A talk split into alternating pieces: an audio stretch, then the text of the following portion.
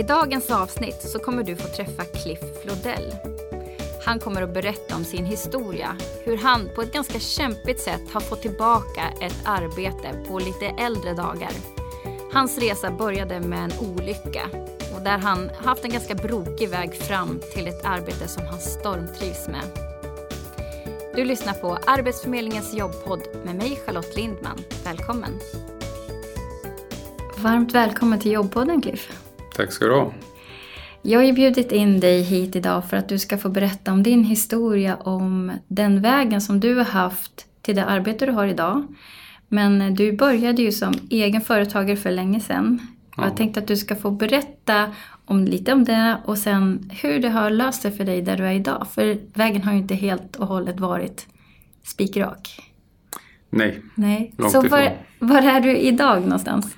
Idag är jag på den bästa plats eh, någonsin på mina snart 63 år. Eh, jag fick ju hjälp till att komma till Heimstaden där jag är fastighetsskötare bland annat, allt i allo. Och njuter verkligen av tillvaron och möjligheten att eh, få ett anpassat jobb till mina förmågor. Mm. Din resa började ju långt innan, för du, du var ju egen företagare tidigare. Ja, uh, senast var jag i garageportsbranschen där jag importerade, sålde och uh, installerade med ungefär 15 mils radie på Katrineholm. Och njöt verkligen av min verksamhet. Den gick bra, den var intressant, lagom spännande varje gång man skulle komma och sälja eller installera och sen eh, göra ett avslut på en dag. Det, det passar mig perfekt. Mm. Hade Men, du anställda också? Nej. Du var egen? Mm. Och åkte runt och installerade garageportar och sålde. Du hade hand om hela biten helt enkelt? Ja. Mm. ja. Gjorde affärsresor ner till Polen där portarna var tillverkade såg att det var riktigt bra kvalitet på dem. Mm. Och eh, bra förmåga att anpassa porten till olika fastigheter. Riktigt, riktigt bra. Eh, sen höll jag på då i eh, bostadsrätt och eh, stod på steget som jag brukar göra. Och höll på att tappa min skruvdragare och försökte rädda den och offra mig själv och ramla baklänges och slog i ryggen i i garagegolvet där det låg en massa andra saker. Oj, det måste ha varit fruktansvärd känsla. Ja, det var ju en smärta som hette duga. Och jag sökte då vård för det förstås. Mm. Var du medveten när du ramlade? Ja, det, det var jag, tror jag. Jag var jobbade ju ensam så att, ja. eh, jag vet inte om jag var borta någonting. Det kan jag inte komma ihåg faktiskt. Mm. Men eh, det satt ju ett eh, stopp för det hela. Jag fick ju smärtstillande utav stark sort som gjorde att jag hade svårt att räkna ut hur jag skulle göra nästa installation. Och förklarade för läkaren att eh, den här medicinen och jobbet går inte ihop och jag blev ju sjukskriven.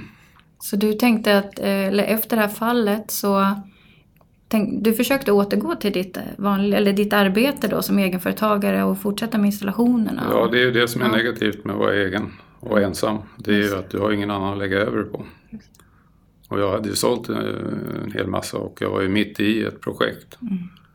Och eh, garageporten stod ju där öppen. Eh, det var liksom inte så mycket att välja på eh, kände jag. Jag måste ju göra vad jag kan. Och jag fick ju det här smärtstillande så att jag klarade av att eh, färdigställa det där. Eh, sen eh, drog jag ju av på farten med allt som jag hade framför mig. Och då fick jag ju den här upplevelsen att jag måste ändra mitt liv helt enkelt. Eh, jag måste få hjälp för det första utav Eh, läkare för att bli av med smärtan eller tillrättalägga det som hade gått snett eller så. Så, så jag fick ju en undersökning och blev röntgad och allt vad det var. Eh, men jag kommer ihåg att eh, frustrationen var total. Jag bad läkaren att kan du inte sätta en kniv i ryggen och rota runt lite och få det här att släppa? För jag upplevde själv att det var någon sorts sättning som hade hänt och så vidare. Och det var det ju. Jag hade ju då eh, mycket problem i ryggen som jag hade väl förträngt. Då blev du ju sjukskriven under en period. Mm. Och då tänker jag just det här med att vara egenföretagare och sen bli sjukskriven. jag tror det är många som känner liksom en skräck för att just sådana här saker kan hända. Att man, som du säger, att man är väldigt sårbar. Ja. Vad är det för tankar som, som far liksom genom huvudet då? Ehm, det är ju att man har ju egentligen ingen skydd. Mm, samhället skyddar ju inte egenföretagare. Om du är anställd, ja men då blir du ju sjukskriven och sen är det inget mer med det. Sen får ju någon annan ta ansvaret för det som behöver göras. Men eh, när, man står där själv då är det ju liksom att man stänger av verksamheten. Inkomsterna slutar komma. Och eh, från det att man blir på ett sätt handikappad över natt och till att hitta något annat. Eh, det visar sig vara väldigt svårt. Med tanke på att det dessutom är, ja, jag är ju 62 idag då. Så att det här hände ju för ett antal år sedan. Just det. Men hur, eh, hur såg den här resan ut då från det, för dig? Då från att du blev sjukskriven och jag antar att du hade ju väldigt ont under en lång period innan det kanske eventuellt rättade till sig. Eller hur, hur, vad hände på vägen? Eh, Ja, det blev mycket undersökningar och eh, sen var det ju så att om jag inte jobbade fysiskt så var inte smärtan så enorm. Okej, så du var tvungen att vara lite i rörelse Mm. för att det skulle inte bli riktigt så illa så när du var stilla så gjorde det mest ont? Nej, tvärtom. Tvärtom? Eh, jobbade jag så åt jag ju smärtstillande och på nätterna då så kunde jag ju ta smärtstillande för att sova. Och då sov jag ungefär så länge som smärtstillande fungerade. Så det betyder att jag vaknar ju, och det gör jag ju än idag, mellan tre och fyra, halv fem på morgonen. Så du har fortfarande ont eh, av Ja. din rygg som det är idag? Visst, men inte som det var då. Nej. Men hur lyckades du då efter din sjukskrivning tänker jag att, att försöka då hitta ett nytt typ av jobb. Hur tänkte du där? Ehm, ja, i min erfarenhet av alla jobb och allt som jag utbildar mig till så har det varit rent fysiskt arbete. Ehm, det har varit allt från kock, bagare till eh, bilplåtslagare. Ehm, och det är det vad jag har jobbat med. Och det var det som gjorde att det blev eh, rätt psykiskt svårt att eh, inse att jag, all min kunskap blir mer eller mindre värdelös Just det, därför att jag inte har fysiken kvar att utöva dem. Du har jobbat, du har haft fysiska arbeten hela tiden. Mm. Även om du har såklart jättemycket annan erfarenhet också. Men just att inte använda kroppen som ett redskap längre. Mm. Och jag är eh, ja, utredd för dyslexi och det är en förklaring för varför skolgången har varit jättesvår. Okej. Eh, och det har ju gjort att jag har jobbat med de mest praktiska sakerna. Och det har gått bra. Men eh, kroppen har tagit stryk. Mm. Men hur har det löst sig på vägen? Eh, det har löst sig tack vare då att eh, Arbetsförmedlingen har ju en eh, psykolog som eh, jag fick träffa och hon gick igenom förutsättningarna för mina problem och Arbetsförmedlingen kunde göra. Och det gjorde att det blev lite allvar i det hela och att jag fick en eh, handläggare då som eh, hittade möjlighet med stöd då för eh, att anställa mig med de brister som jag har. Mm. Och det är inte så lätt att hitta ett företag som kanske kan ta till sig en sån som mig. Och då tänker, tänker jag då att från det att, liksom att vara den här självgående, ha en stark eh, kropp som orkar och till att eh, då inte kunna använda sitt, sitt, eh, sin fysiska förmåga på det sättet som du har gjort tidigare. Eh, på vilket sätt eh, har du liksom blivit varse om dina begränsningar som du har? Ehm, Ja, det är det som är lite av bekymmer för att när jag jobbar som det är idag så måste jag verkligen koncentrera mig på att inte ta i. Jag har en naturlig läggning att eh, är man ett gäng gubbar som ska göra någonting så tar man i och hjälps åt. Just det. Och jag försöker då lära mig idag då att eh, inte bara spontant ta i och, och göra eh, vad vi nu ska göra. Utan tänka efter först. Så att jag undviker de värsta sakerna.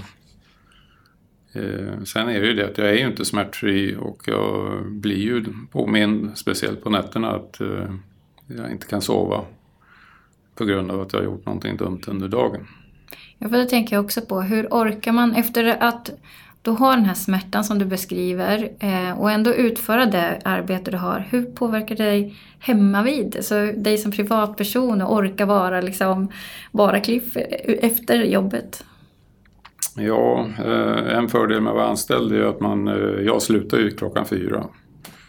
Och då har jag lite tid att vila upp mig och uh, försöka hitta någonting hemma vid. Men det är svårt. Mm. Det blir mest att vila och till helgen då kanske göra någonting som är lite roligare. Mm. Men annars så blir det inte mycket. Jag tänker också då att när du fick den här kontakten då med det företag där du jobbar idag. Eh, vad hade ni för dialog för att eh, ni skulle hitta arbetsuppgifter som funkar för dig? Och hur, hur gick det till? Ja, det har varit eh, en lite krokig väg faktiskt att komma fram till vad som är idag eh, som jag är riktigt nöjd med. Eh, vi har ju haft chefsbyten, en hel rad. Och det är många som har kommit och gått på de här tre åren. Ehm, det var väl mer att pröva och se om det går och undvika det som man vet om är dåligt. Och det var en öppen bok så att eh, det var ingen på firman som tyckte att ja men det här kan du göra. Utan de frågade kan du göra det här? Och så den... det handlar om en transparens kan man säga? Ja, absolut. Och jag har inte hymlat med dem och det är väl en anledning till att jag tyckte att jag kunde vara med i det här. Att, eh, jag tror på, transparens och att man är ärlig med hur man har det. Mm. Jag är ödmjuk för eh, att andra har andra problem som man borde ha mer respekt för. Mm. Så det har egentligen aldrig varit något problem utan snarare om att du har fått ett, ett bemötande av att eh, man checkar av och kollar, funkar det här för dig? Ja. Eh, på ett vänligt sätt faktiskt. Jag är rätt förvånad att vi är tolv stycken. Och eh, det har växlats, det har kommit och gått eh, människor. Men alla har varit schyssta på sitt sätt. Mm. Vad skulle du vilja säga liksom din styrka i det här? För att du har ju ändå någonstans haft en målmedvetenhet i att du vill ta det vidare. Mm. Vad är framgången här?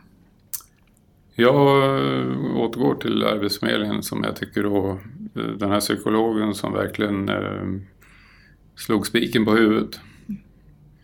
Eh, det imponerar på mig att eh, lägga en grund som man kan stå på och säga att ja men det där stämmer ju. Var det en bekräftelse? Ja det var det. Och eh, en sammanfattning av hela mitt liv. Det här med dyslexi och allt det andra som var med i bilden då. Som skapar ju problem i ett samhälle som har så stora förväntningar på att man ska vara utbildad för alla saker. Har det påverkat dig mycket det här med att för jag tänker att då kanske inte du visste från början att du hade dyslexi. Nej. Men att du kanske misstänkte att det var liksom någonting. Att oftast är det så här, det är någonting som kanske inte riktigt stämmer när det gäller det här med att läsa eller så. Eller ta till sig information.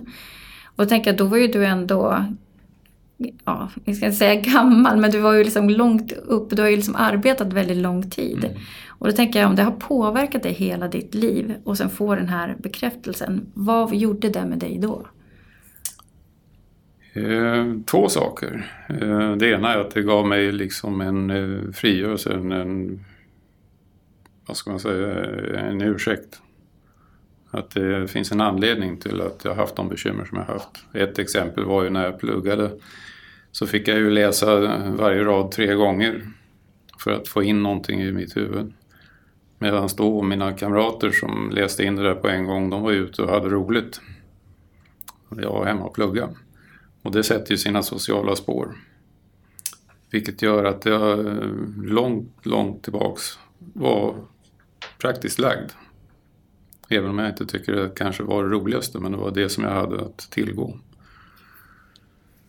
Och då tycker jag väl att jag kom fram till eh, en bra lösning med att få hjälp med det här jobbet som jag fått stöd för att få.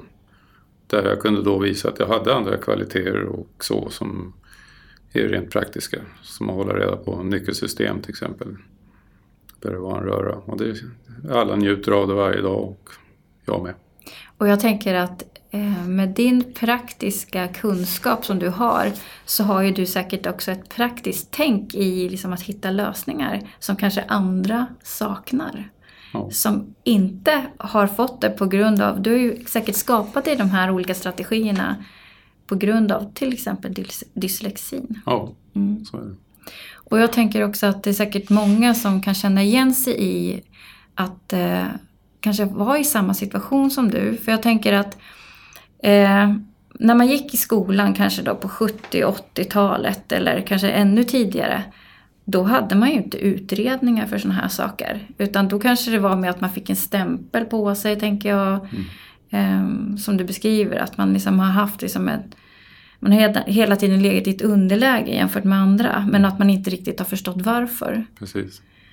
Och eh, från till idag så är det ganska självklart att man gör de här utredningarna. Ja. Då visste man inte eh, vad det var för någonting. Dyslexi jag tror jag inte det ordet fanns överhuvudtaget. Men jag tänker att många säkert känner igen sig som sagt i den här situationen som du berättar. Och eh, man kan ju faktiskt göra utredningar när som helst i livet. Ja, så blev det ju. Och jag är glad för det. Men sen gjorde jag ju då försök att gå till biblioteket för att hitta ljudböcker på de saker som jag redan har jobbat med. Just det, för det är ju en lösning att lyssna istället för att läsa. Ja, eller göra båda samtidigt. Mm. Just det. Och eh, då saknades det lite eh, utbildningsmaterial för det. Men nu har jag ju hittat rätt i alla fall va? så det känns bra. Vad skulle du säga dina starkaste sidor som du har tagit fram och tagit med dig där du är idag? Eh, ja, jag vet inte om det, det är att jag accepterar med lätthet olikheter hos människor. Och försöker få människor att eh, respektera varandra såväl som mig och jag som dem, till dem då. Jag tycker det är jätteviktigt. Eh, och det funkar. Vänlighet eh, gentemot varandra, det, då kommer man framåt. Det är jag glad för att det är så på jobbet. Men de motgångar som du ändå har haft under vägen, vad är det som gör att man inte ger upp utan att man fortsätter? Eh, ja, nu är det så att eh, eh, den här förmedlaren på Arbetsförmedlingen, han såg ju det. Jag är helt övertygad om att han har egna erfarenheter eh, och såg allvaret i det. Och reagerade och gjorde någonting som jag tycker var utöver vad man förväntar sig.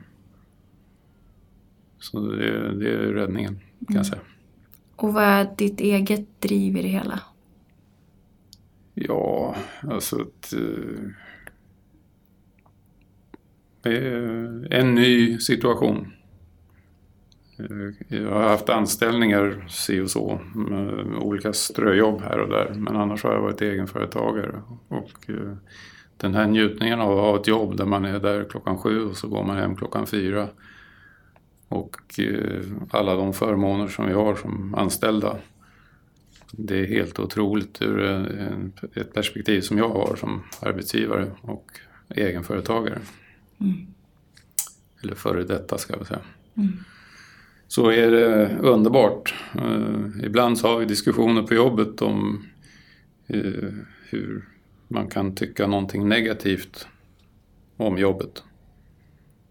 Och så jämför jag med det som jag kan uppleva som negativt när det gäller att vara egenföretagare så är det två helt skilda saker och ja, det är lindrigt att vara anställd på det viset. För mig. Eh, jag njuter verkligen. Och det märks ju också hemma vid att eh, de här sakerna som jag haft som projekt för att ockupera mitt sinneslag, de ligger mest och samlar damm nu. För att jag kommer hem nöjd med att ha varit på jobbet. Så det är en stor skillnad. Och jag uppskattar det verkligen. Det, det är så. Det är riktigt bra att eh, känna att det är kul att gå till jobbet. Känna sig behövd, respekterad.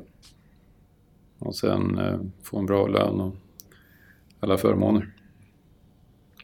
Jag vill verkligen tacka för att du kom hit och berättade din historia som jag tror säkert många uppskattar att få lyssna på och kan känna igen sig i. Tack så jättemycket Cliff. Tack själv, kul att vara här. Ja, det är många tankar man får efter att man fått träffat Cliff som har berättat om sin gripande berättelse. Om hans kämparglädje och hans optimism av att inte ge upp. Vad får du för tankar efter att ha lyssnat på det här avsnittet? Dela gärna med dig på vår mejladress som är podcast arbetsförmedlingen.se. Du har lyssnat på Arbetsförmedlingens jobbpodd med mig Charlotte Lindman. Gäst, det var Cliff Flodell och tekniker Andreas Damgård.